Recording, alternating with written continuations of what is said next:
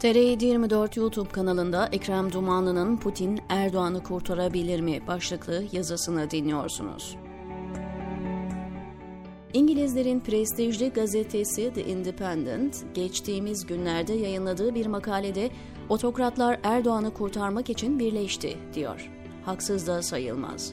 Bir zamanlar kanlı bıçaklı olduğu Suudi Arabistan'dan 15 Temmuz'un sponsoru olmakla suçladıkları Birleşik Arap Emirlikleri'nden ve tabii ki Rusya'dan oluk oluk para akıyor Türkiye'ye.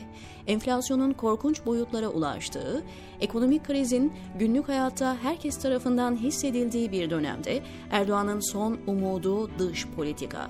Bir yandan kriz içinde kıvranan piyasaya sıcak para aktarılıyor, diğer yandan da dünya lideri pozları verilerek yerinin doldurulamayacağı vurgulanıyor.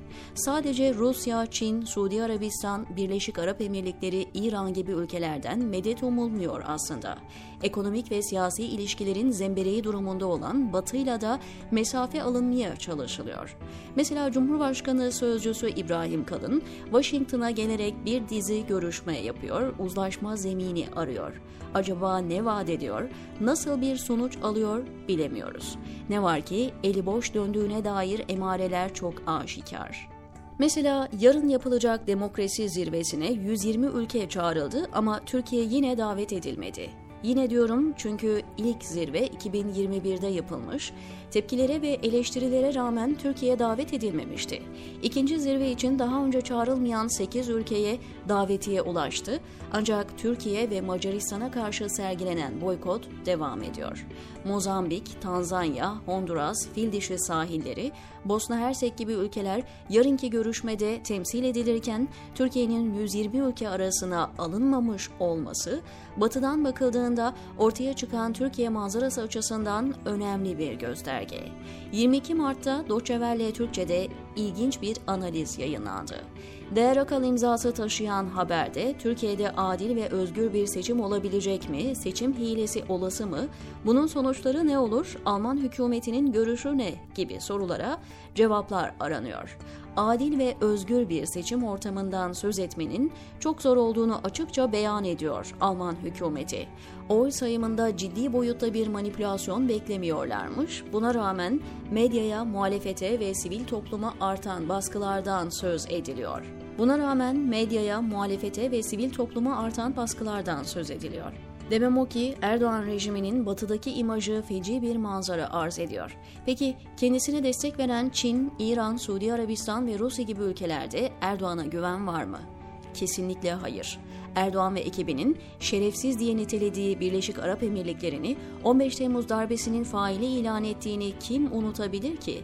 Ya da Suudi Veliaht Prens Selman'ı gazeteci Cemal Kaşıkçı'nın katili ilan etmesini Suudlu yetkililer akıllarından çıkarabilir mi? Rus savaş uçağı vurulduğunda emri ben verdim diye üst perdeden ahkam kesen Erdoğan'ın daha sonra Putin'in ayağına gidip süklüm püklüm özür dilemesini Rus devleti tarihin tozlu sayfaları arasına gömer mi? Peki bu gerçeklere rağmen nasıl oluyor da bazı ülkeler Türkiye'ye para akıtıyor, imaj desteği veriyor? Sebebi gayet açık. Devletler defolu liderle çalışmayı kendi menfaatleri açısından daha faydalı buluyor. Zaten ekonomik krizle boğuşurken bir de on binlerce insanın vefat ettiği deprem yüzünden beceriksizliği tescil edilmiş ve iyice köşeye sıkışmış bir Erdoğan'dan söz ediyoruz. Eski Ekonomi Bakanı Mehmet Şimşek'i huzura kadar çağırıp ekonomiyi diriltme teklifi yapan ama keskin bir red cevabı alan Erdoğan'ın iç politikada işi bir hayli zor. Depremin altında kaldığı çok net. Baskıcı politikaları nedeniyle insanların bunaldığı tartışma götürmez bir gerçek. Hazinesi iflas etmiş bir hükümet sürekli para basarak dolayısıyla enflasyonu çıldırtarak yalancı bir bahar havası estirerek seçim kazanmaya çalışıyor. Tek çare kalıyor Erdoğan için. O da bir zamanlar düşman ilan ettiği ve hatta seçmenini o ülkelere karşı kışkırtarak kendi saflarını sıklaştırmayı denediği devletlerden medet ummak. Suriye ile anlaşabilmek ve Esed'le yeniden dost olabilmek için her türlü diplomatik yolu denemesi bir çıkış yolu aramasının neticesidir. Mısır'a şirin görünebilmek ve en ağır hakaretlerde bulunduğu Sisi'nin gözüne girmek için el etek öpmesi boşuna değil. Daha yakın zamana kadar bir gece ansızın gelebiliriz diye tehdit ettiği Yunanistan'a dostluk mektupları yazmasının bir sebebi var. Dünya lideri imajının yanına SSK müdürü diye küçümsediği Kılıçdaroğlu figürünü yerleştirmek istiyor. Ve ülkenin itibarı için halkın desteğini bekliyor. En çok güvendikleri ülke ise Rusya. Gözleri yollarda Putin'i bekliyorlar. Peki Putin ve diğer medet umulan devlet yöneticileri Erdoğan rejiminin tükenişini görmüyor mu? Görmez olurlar mı hiç? O yüzden destekçi ülkelerin bir B planı da var.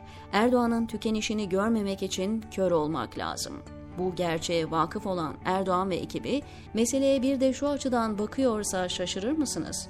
Amerika seçimlerine bile müdahale etmekle suçlanan Rusya, elindeki bütün imkanlarını ister imaj çalışması için, isterse seçimleri manipüle etmek için Erdoğan lehine seferber eder mi? Tükenmişlik sendromunun son aşamasında olan Erdoğan rejimi bitkisel hayatta.